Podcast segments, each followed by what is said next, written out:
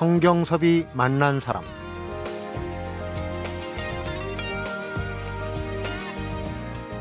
숲에는 언제나 배울 거리, 놀 거리가 넘친다. 자연은 거기 있기만 해도 좋은데 갈 때마다 새로운 걸 보여준다. 그런 자연의 품에서 놀다 오면 몸과 마음의 생명이 채워진다. 그렇게 일주일에 한 번씩 살아갈 힘을 자연에서 선물 받는다. 성경섭이 만난 사람, 오늘은 일주일에 한 번씩 10년 넘게 들풀을 찾아 나선 숲 생태교육자이자 동화작가죠. 이영득 풀꽃찌기를 만나봅니다.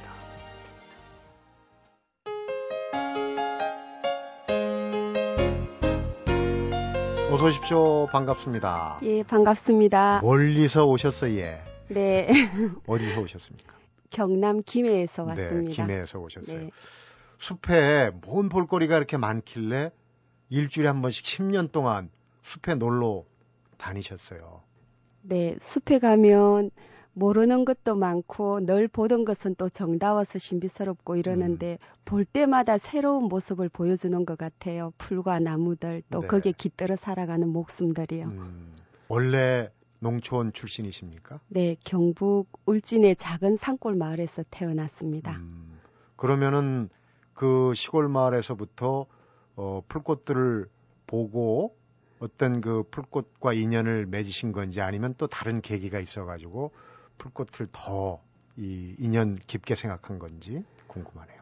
어, 시골에 살아서 자연스럽게 자연을 접하게 되었고 또 엄마가 마당에 꽃을 많이 가꾸었었어요. 네. 예, 자연스럽게 다른 아이들보다는 꽃에 관심이 좀 많았습니다. 음, 그리고 제가 결혼을 하고 아이를 낳았는데 아이 제가 좋아하는 자연의 아이를 데리고 자주 나갔습니다. 네. 나가니까 아이가 재밌고 궁금하고 이러니까 자꾸 질문을 하게 되었어요. 이건 뭐야? 이건 뭐야? 자꾸 예. 물어보죠. 네. 그래서 그때 느낀 게, 아, 엄마라면 저 아이가 궁금해하는 자연을 좀 알려주고 싶다, 이런 생각이 들어서 차츰 관심을 좀 더 깊이 가지게 되었습니다. 네. 아마 청취자분들도 그런 경험 많으실 겁니다. 이렇게 들에 놀러 나갔다가 잡초련이 생각했는데 네. 좀 지나서 가보니까 이게 정말 어, 좀 속된 말로 장난이 아닌 꽃망울들을 탁 튀어낸단 말이에요. 그러면 야 이게 도대체 무슨 풀꽃일까 네. 궁금하게 돼요. 네. 그런 게 이제 아이한테도 신기했던 모양이죠. 그런가 봐요. 저도 제가 어렸을 때도 궁금한 것이 많았었는데 부모님이 가르쳐 주시기도 하고 또 학교에 가서 선생님께 여쭤보면 선생님이 그 대답을 다 못 해줄 때가 많았었어요. 음, 몇 번 거듭해서 이렇게 묻다가 보니까 대답을 못 들으니까 제가 그 다음에는 궁금한 걸 묻지 않게 되더라고요. 네. 그랬는데 이제 우리 아이가 저한테 물을 때 그 예전에 그 생각이 났었어요. 네. 어른이 또는 선생님이 가르쳐 줄 수 있으면 또는 책이 가르쳐 줄 수 있으면 참 좋을 텐데 예전에 어른들한테 제가 그 역할을 제대로 못 받았다면 네. 우리 아이한테는 그 역할을 좀 해주자 싶어서 음. 예, 관심을 가지게 되었습니다. 전공을 하신 것도 아니고 네, 학자도 식물학자도 아니시고 그야말로 발품을 팔아서 네. 어, 풀꽃치기, 풀꽃 박사가 되셨는데 박사는 아니고요. 아, 지금도 어, 얼마 전에 내신 책 숲에서 놀다 네, 봄, 여름, 가을, 겨울 사계절을 숲에서 노시는데 정말 같은 풀꽃이 하나도 안 나오고 네. 다 하시더라고요. 저한테는 전부 각각 그 존재 가치도 있고 이름도 있고 다른 생명들인데 같이 보이지는 않고 또 좀 다른 것이 보이면 그 책에 쓸 때 다 알아서 쓴다기보다는 그날 다녀와서 모르는 것은 찾아보기도 하고 예, 네. 그렇게 하면서 하나하나 더 친해지는 과정인 것 같아요. 음, 결혼하고 한 10년 동안 전업주부로 사시다가 네, 인생의 전기를 맞으셨어요. 그래서 동화도 쓰시고 동화 작가기도 하고 네, 숲그 이제 생태도 관심을 가지셨는데 네, 사실은 동화보다도 숲에 대한 얘기를 책을 더 많이 내셨어요. 지금 한 일곱 권 정도. 네, 맞습니다. 대단한 필력이신데 그 풀꽃을 알아가는 과정에 에피소드가 참 많을 것 같아요. 어, 지금 같으면 뭐 인터넷 검색을 하면 웬만한 거 이름만 알면은 검색하면 나오기도 하고 또 모르는 건 사진 찍어서 올리면 굉장히 빨리 답을 주고 이러는데 제가 관심을 가졌을 때만 해도 인터넷이 예, 있지도 않았었고 그다음에 야생화 들꽃에 관한 책도 사실은 많이 없었어요. 음. 있는 것 너무 귀하게 보면서 그걸 바탕으로 해서 제가 기록도 하고 또 꽃이 피지 않은 모습은 사실 찾기가 쉽지 않았어요. 그럼요. 그런 것은 이제 지켜보고 3년 만에 알기도 하고 예, 음. 이렇게 하나하나 눈으로 눈 맞춤하면서 예, 배우다 보니까 자연스럽게 다른 사람보다 꽃이 피지 않은 모습에도 예, 제가 더 마음을 기울이게 된것 음. 같아요. 지금 그러면은 이영득 풀꽃지기의 이 머릿속에는 네. 몇 종류 정도의 풀꽃이 대충 뭐 종류로 해서 어 800종이 넘는다 이렇게 알고 있어요. 아, 800종은 주머니 속 풀꽃 도감에 들어간 게그 음. 800 829가지로 제가 이고, 예 알고 있는데 머릿속에는 그거보다 좀 적다. 그거보다 훨씬 더 많다고 많습니까? 봐야 될 것 같아요. 그 잘못 짚었군요. 그 책을 실을 때 그 지면이 있기 때문에 다 음. 실지 못한 게 좀 많이 있었습니다. 대단하십니다. 네. 걸어다니는 풀꽃 도감, 풀꽃 사전이네요. 아유, 과찬이십니다. 10년 동안 일주일에 한 번씩 숲에 놀러 다니려면 이제 꽃동물하고 표현을 하셨어요. 네. 그 꽃동물도 많고. 네. 꽃동물들은 어떻게 사귀는 겁니까? 지금 그 숲에서 놀다에 나오는 꽃동무들은 일주일에 한 번씩 꽃, 꽃을 보러 가는 동무들인데 그 동무들은 주로 이제 꽃에 관심이 있는 주부들, 네. 그 다음에 또 아이들을 가르치는 그 학교 바깥의 선생님들, 생태 교육자들, 예, 그런 사람들이 관심 있는 사람들끼리끼리 모여서 나가는데 그 사람들이 쭉 이어 내려온 건 아니고요. 네. 어, 제가 99년도에 우리가 첫 모임을 가지고 했었는데 그때 첫 모임 이제까지 꾸려 나온 사람은 이어 나온 사람은 저 뿐이고 음. 중간에 계속 이렇게 조금 바뀌었어요. 그런데 늘 저는 그 자리에 있었고 그러다 보니까 네. 네. 동화 작가로 글도 쓰셔야 되고 또 가정주부로 살림도 하셔야 되고 네. 또때 되면 숲으로 네. 놀러도 가셔야 되고 그세그 그 하시는 일 중에서 아무래도 숲에 가는 게 제일 즐거우시겠죠. 즐겁기는 숲에 가는 것이 가장 즐거운데 사실 저는 제가 좋아하는 일만 하는 것 같아요. 네. 뭐 주부로 집에서 그냥 있을 때도 편안하게 행복했었고 아이들이 자연스럽게 이제 유치원 가게 되기 가게 되면서부터 제가 제가 좋아하는 곳에 몸이 있었는데 그게 자연이었고 글쓰기였던 것 같아요. 음. 그러다 보니까 뭐 자연스럽게 생태 처음에는 안내를 하는 안내자였었고 그게 다른 사람들보다 조금 더 먼저 시작했다 보니까 나중에 그 생태 안내자들을 교육을 하게 된 강사가 되었었고 음. 또 자연스럽게 그 자연에 갔던 경험들이나 그 기록들이 남아서 이렇게 흔적이 책으로 나온 것 같습니다. 네. 어, 숲에 가서 네. 숲을 즐기는 거로 끝나는 게 아니라 그 기록들을 다 남기셨어요. 네. 사진도 찍고 네. 정말 꼼꼼하게 네. 하셨어요. 숲을 그대로 또 옮겨다 놓으셨거든요. 아주 요령 있게. 예쁘게 봐주셔서 그렇고요. 저는 이제 숲에 갔을 때 제가 궁금한 것은 꼭 이렇게 알고 싶더라고요. 그걸 풀고 싶다 보니까 자연스럽게 모르는 것을 마음으로 눈으로만 보고 와서 집에 와서 찾으려, 찾으려고 하면 음. 그 제대로 못 찾을 때가 있고 잎이 톱니가 톱니가 있었나 없었나 이렇게 헷갈릴 때도 있어요. 그러게요. 예, 음. 그러다 보니까 이제 그걸 사진으로 찍어 오거나 사진 찍기 전에는 아주 작은 잎 하나를 이렇게 가지고 와서 견줘 본다든지 음. 이렇게 하다 보니까 그 다음에는 사진을 찍게 되고 또 사진으로 남길 수 없는 것들은 또 글로 조금 남겨놓고 그 다음에 같이 가는 꽃동무들이 궁금해하는 부분 그 자리에서 음. 숲에서 궁금해하는 부분을 또 집에 와서 자료를 찾아보고 저도 그 궁금함을 풀고 네. 지, 질문 덕분에 이렇게 배우고 하다 보니까 자연스럽게 그걸 기록으로 남기게 된 것 같아요. 잎에 네. 무늬가 있느냐 없느냐에 따라 이름이 달라지거든요. 네. 거기 책에 보니까 재밌는 게 꽃동무들하고 네. 이 종류를 가지고 좀 논쟁도 하시더라고요. 네. 그런 과정들이 참 재밌을 것 같아요. 네. 자, 그러면은 숲에 들어가서 혼자만 노실 게 아니라 네. 우리 청취자분들도 숲에 들어가서 노는 요령, 네. 숲을 즐기는 요령을 오늘 한번 확실히 좀 그 나오신 김에 요령을 다 말씀해 주시고 가시기 바랍니다. 성경섭이 만난 사람 오늘은 동화 작가이자 숲 생태 교육자 이영득 풀꽃지기를 만나보고 있습니다.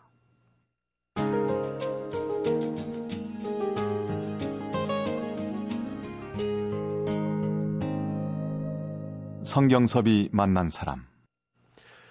숲의 경제적 가치, 경제학자들 혹은 뭐 관련 부분 전문가들이 계산을 합니다. 네. 특히 이제 우리는 산이 국대 뭐 7알이다 뭐 이래갖고 네. 그 나무의 효능, 뭐 숲의 효능 얘기하는데 우리 이영덕 풀꽃찌기는 그분들이 얘기하는 숲의 가치보다 부가가치를 더 내는 것 같아요. 더 즐기시거든요. 아는 만큼 보이고 아는 만큼 느낀다고 하다 보니까 다른 분들보다 숲을 조금 더 알다 보니까 조금 더 가치를 더 치는 것 같아요. 네. 네. 앞에도 조금씩 부분적으로 얘기했는데 이영덕 풀꽃찌기가 보는 우리 숲의 경제적 가치는 어떤 겁니까? 그 편백 베개를 만들면서 그런 이야기가 나왔었어요. 제가 이제 편백 베개를 만들기 위해서 우리가 편백 열매를 줍고 있었는데 편백 네. 숲에서 향이 좋죠. 예, 향도 좋고 숲도 굉장히 울울창창했었고 그 사람들도 그 숲이 좋으니까 사람들 표정이라든지 그 느낌이 뭐 표정에 막 온몸으로 나타났었어요. 그 굉장히 감사하고 행복하고 사는 이야기도 또 가끔 하기도 하고 이렇게 네. 하면서 가족들 위해서 그 편백 베개 만들 거라고 줍는데 문득 그 생각이 들었어요. 네. 우리가 지금 이 숲에서 이러고 있는 것을 경제적 가치로 셈하면 얼마나 될까요? 하고 제가 물으니까 네. 바로 있던 꽃동무가 제가 그 물을 때 답을 들을 수 있을 거라고 생각을 못 했어요. 음. 우리가 그 경제 적으로 환산하는 그런 전문가들도 아니다 보니까 경제라는 예, 게. 그래서 못할 거라고 생각을 하고 그냥 어마어마하게 크다라고 표현을 할 줄 알았는데 그 친구가 바로 목숨값이다라고 음. 얘기를 했어요. 근데 그 말을 듣는 순간 바로 이거야. 저는 전혀 생각하지 못했는데 그 친구를 통해서 제가 답을 듣고 깨달음을 얻은 것 같아요. 네. 맞아. 이건 바로 목숨값이야. 이런 생각이 들었었어요. 생명의 가치란 얘기예요. 네, 네. 지금 회상하시면서 얘기하는데도 네. 그때 그 숲안에 있던 분들이 어떤 표정이었는지 지금 네. 이영득 풀꽃찌개 표정에 지금 다 나타납니다. 네. 음. 숲을 지금 봄, 여름, 가을, 겨울 사계절을 구분해서 네. 숲의 기록, 네. 놀이의 기록을 쭉 해놓으셨는데 지금 이제 오늘이 8월의 첫날 아닙니까? 네. 지금 이제 여름이 깊고 굉장히 더운데 네. 지금쯤 숲에 가면은 어떤 풍경이 물론 지역마다 다르겠지만요. 네.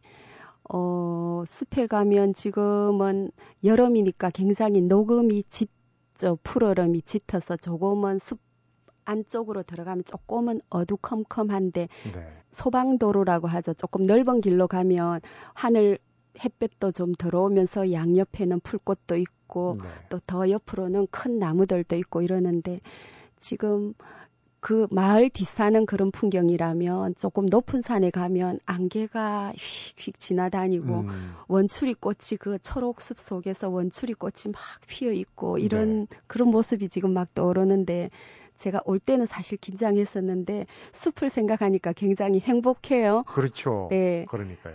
어, 지금 여름 풍경은 그렇고 숲에 사계절이 다 다를 거예요. 다른데 네. 얼마 전에 그 숲과 이 식물 전문가를 모시고 인터뷰를 할 때 봄에 피는 꽃들 네. 각 마을마다 통신원을 뒀다 그래요. 그래서 네. 야, 여기 이거 폈다 그러면 득달같이 달려가고 네. 그랬다는데 그런 것도 좀 필요할 것 같아요. 그죠? 네. 저희들도 그 꽃모임을 가까이서 하는 아까 그 꽃요일마다 가는 꽃모임 말고도 또 인터넷상에서 만난 동호회가 있거든요. 네. 그러면 전국적으로 퍼져 있어요.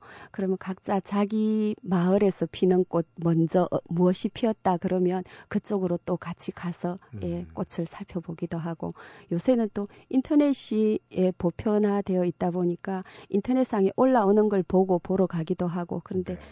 그 꽃을 본 횟수가 많다 보니까 이제는 어느 때 무슨 꽃이 핀다는 걸다 예, 기록이 되어 있다 보니까 그 기록을 보고 찾아가기도 합니다. 봄, 여름, 가을, 겨울, 여름 8월에 숲의 정취를 잠깐 얘기해 주셨는데 네. 어느 계절이 제일 멋집니까? 물론 뭐 어느 계절 할거 없이 특징이 있겠지만. 네. 저는 예전에 꽃을 처음 볼 때는 봄이 참 좋았었어요.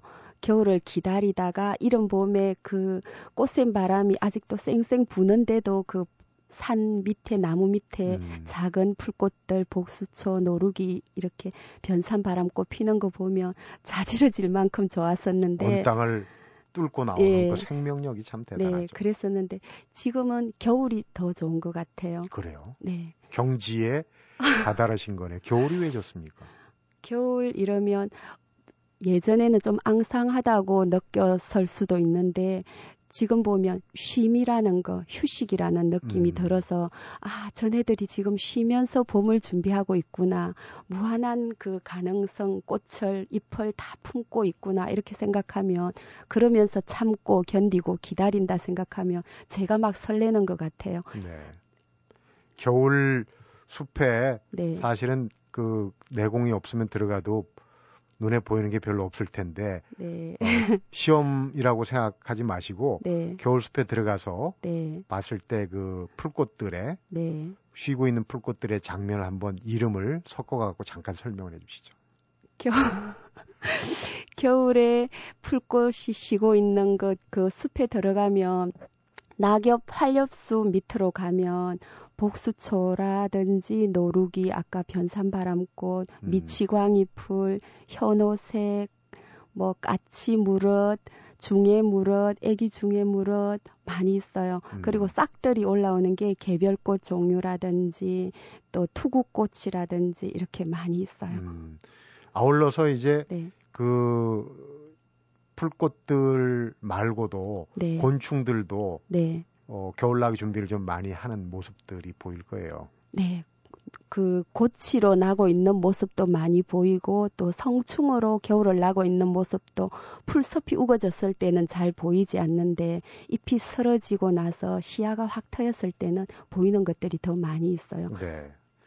숲의 가치가 아, 목숨값이다. 생명의 가치다. 이 얘기를 하셨는데 네. 숲 자체가 네. 굉장한 생명력을 갖고 있는 것 같아요. 네. 그러니까 그 풀꽃들조차도 닥칠 일을 대비를 한다고 그러죠. 네. 사람들이 채취해서 갖고 가는 것도 짐승들의 먹기 그런 준비를 다 한다는 네. 그런 얘기인데. 네. 어, 가령 달의 나무를, 달의 덩굴에 있는 순을, 달의 순을 나무를 해서 먹는데, 달의 순을 나무를 뗄 때 보면 저 같은 경우에는 많이 먹지 않아도 되니까 솎아주듯이 조금씩 따는데, 네. 또 산나무를 해서 파시는 분이라든지 뭐 식당을 예, 나무를 늘 이렇게 식당에 올려야 되는 분이라든지 이런 분들은 보면 훑어가요.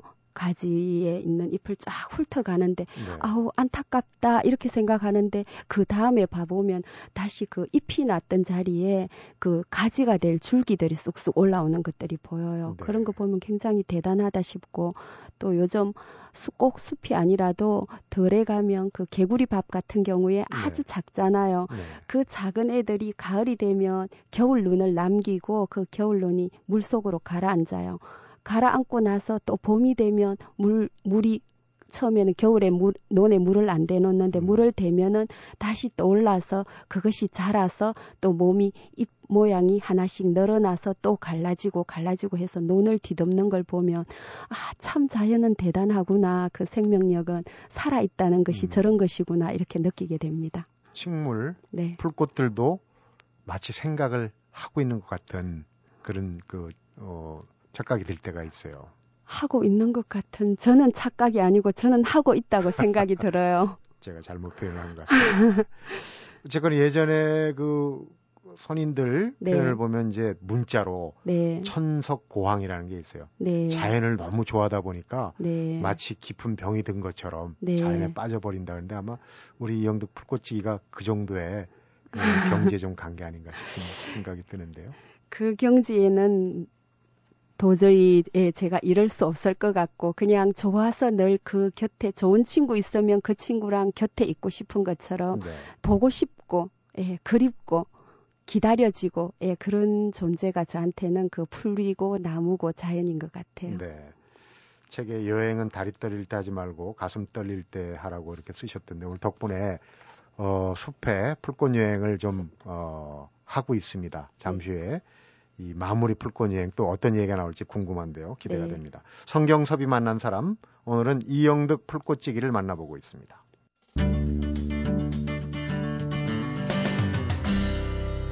성경섭이 만난 사람. 솔방울을 엉덩이에 끼고 이렇게 목표물을 정해서 돌아오는 거를 네. 참 표현이 그렇습니다만은 양해하십시오. 똥꼬놀이라고. 그러니까 어른들이 숲에서 저런 유치한 놀이를 하나 싶다가도 네. 이렇게 그 장면들을 보면서 나도 저기 같이 끼어서 한번 네. 놀고 싶다.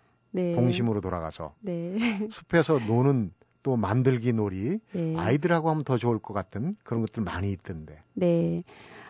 아까 그 솔방울 가지고 놀 수 있는 건 솔방울 그 똥꼬놀이는 사실 이제 그 놀이를 하기 위해서 한다기보다는 몸을 움직이면서 겨울에는 숲에 갔을 때 좀 춥잖아요. 네. 그러면 사람들이 좀 웅크릴 때 할 수 있는 좀 활동적인 놀이를 하면서 자연스럽게 그 자연의 소중함을 일러주는 건데 음, 우리가 먹거리가 나중에 나와서 다시 똥이 나오고 오줌이 나와서 다시 자연으로 자연스럽게 돌아가는 것이 그 자연의 순환 순환의 법칙. 예, 법칙에 가장 좋은데 그랬을 때 그 먹거리 이야기를 하면서도 그런 놀이를 할 수가 있고 네. 뭔가 의미를 부여 그때 그때에 따라서 장소와 때와 음, 때와 대상에 따라서 달리 하는데 굉장히 몸으로 하면 아이도 어른도 굉장히 재밌어 하는 것 같아요. 네.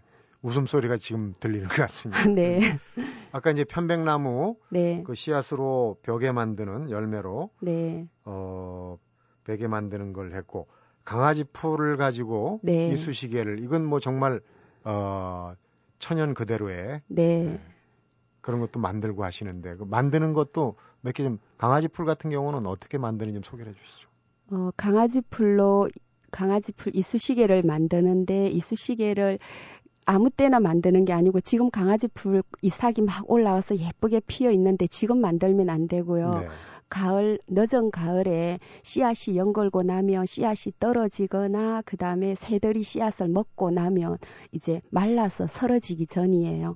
네. 예, 자연 상태로 말라 있는데 그때 줄기를 잘라서 이삭 부분은 떼어내고 줄기 가는 줄기를 그 이쑤시개 길이만큼 비스듬하게 이렇게 잘라가지고 시- 식염수 또는 소금물에다가 한 시간 정도 담가두면은 자연 소독이 되거든요. 네. 그러면 소독되면 그것을 말려가지고 깨끗하게 닦아서 쓰면 되는데 음, 굉장히 친자연적인 예, 이쑤시개가 되기도 하고 우리 잇몸에 이렇게 닿았을 때 상처도 내지 않는 참 예쁜 이쑤시개 중에 하나입니다. 네. 이 자연 숲 또 풀꽃 나무를 얘기할 때 네, 가장 걱정되는 부분이 네, 어 너무 과다하게 취하면 안 된다는 거예요. 그렇죠? 네, 뭐 그- 나물 얘기도 하고 그럴 때 그렇고 걱정되는 네. 부분이 네, 황금박쥐 얘기할 때도 또 그 황금박쥐가 사는 서식처를 알려주게 되면 또 그 주변이 네, 훼손될 수도 있고 이런 부분 은 항상 주의, 주의해서 네. 해야 될 부분이 아닌가 싶어요. 어, 그래서 우리가 예전 같으면 나무를 할 때도 그러고 자연에서 아까 강아지 풀을 한다라든지 이렇게 할 때 자연스럽게 어른들이 하는 걸 보고 우리가 몸으로 자연스럽게 익혔었는데 그 중간 과정을 요- 요즘 작은 어른이라고 제가 표현을 할게요. 네. 그 작은 어른들이 그 역할을 조금 해줄 수 없는 현실이 좀 온 것 같아요. 우리 환경적으로 음. 도시화가 되고 핵가족화가 되고 이러면서 그 역할을 하기 위해서는 조금씩 활용을 하고 가르쳐 주고 이렇게 하면서 그 자연 사랑하는 법도 자연스럽게 몸으로 보여주고 음. 예, 몸으로 안 될 때는 말로도 예, 익혀주기도 하고 예, 그렇게 하면서 하다 보니까 그런 걸 일부러라도 한 번씩 더 하는 것 같아요. 네. 예, 근데 사람들이 처, 처음에는 욕심을 부리는 사람도 있는데 조금 하는 걸 보면 자연스럽게 그 욕심보다는 더 큰 마음을 품게 되는 것 같아요. 네. 예. 그 해마다 이 서울 근교에는 그런 네. 일이 벌어집니다. 야생동물 모기까지 네. 특히 이제 어, 도토리나 음. 알밤 같은 건 너무 어 뭐 장난삼아 한두 개는 몰라도 네. 그래갖고 이제 뭐 단속도 하고 그러는데 그런 건 조금 인간의 욕심이 지나친 게 아닌가. 그런 경우도 있죠, 그죠? 네. 근데 정말 자연 사랑하는 사람은 안 그러는 것 같아요.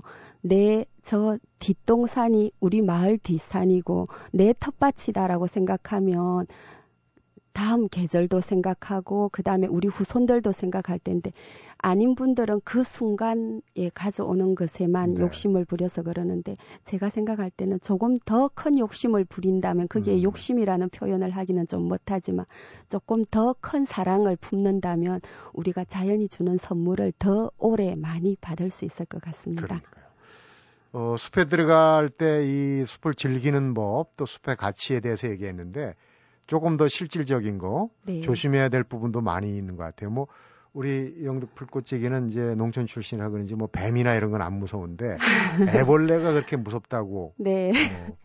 근데 저는 또 그래요. 네. 쐐기란 놈이 있지 않습니까? 네. 이 우습게 보이는데 네. 쏘여본 사람은 압니다. 굉장히 고통스럽거든요. 네. 그 얘기 좀 해주세요. 어, 쏘여서 따갑거나 그런 무서움보다는 저는 그, 제 몸에 닿았을 때 그 꾸물턱꾸물턱 하는 그 느낌이 예, 굉장히 무서운데 어릴 때 그 산누에가 어깨에 붙어 있어서 깜짝 놀란 적이 있었어요. 걔가 붙는 줄 알고 붙었으면 제가 덜 놀랐을 텐데 음.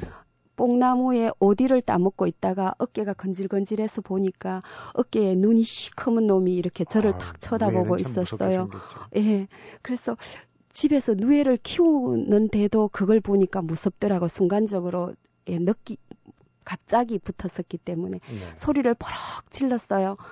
그랬더니 이제 엄마 아버지가 일하다가 오셔가지고는 뱀 때문에 물린 줄 알았는데 겨우 그 작은 애벌레 산누에 때문에 놀란 줄 알고는 저를 야단치고 가셨어요. 아픈 추억이 있고. 네, 그 뒤로부터는 애벌레가 사실 좀 무서워요. 저 음. 근데 멀리 있으면 안 무서워요.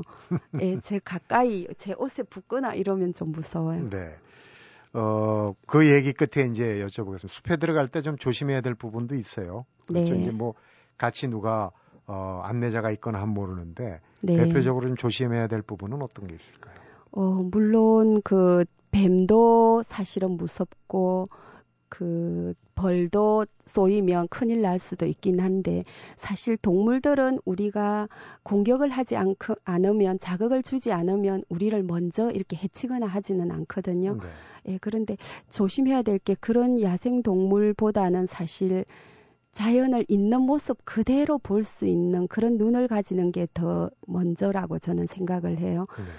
있는 그네들을 예쁘다 해서 데려고 온다든지 아니면 꺾고 온다라든지 그 뭐 물론 나무를 하려면 취할 수도 있기는 한데 그것도 먹을 만큼만 가져온다든지 또 화분에 심어 가꾸는 꽃 같은 경우에는 그런 종류의 꽃들은 구덩이가 푹푹 파인 것을 많이 볼 수 있어요. 네.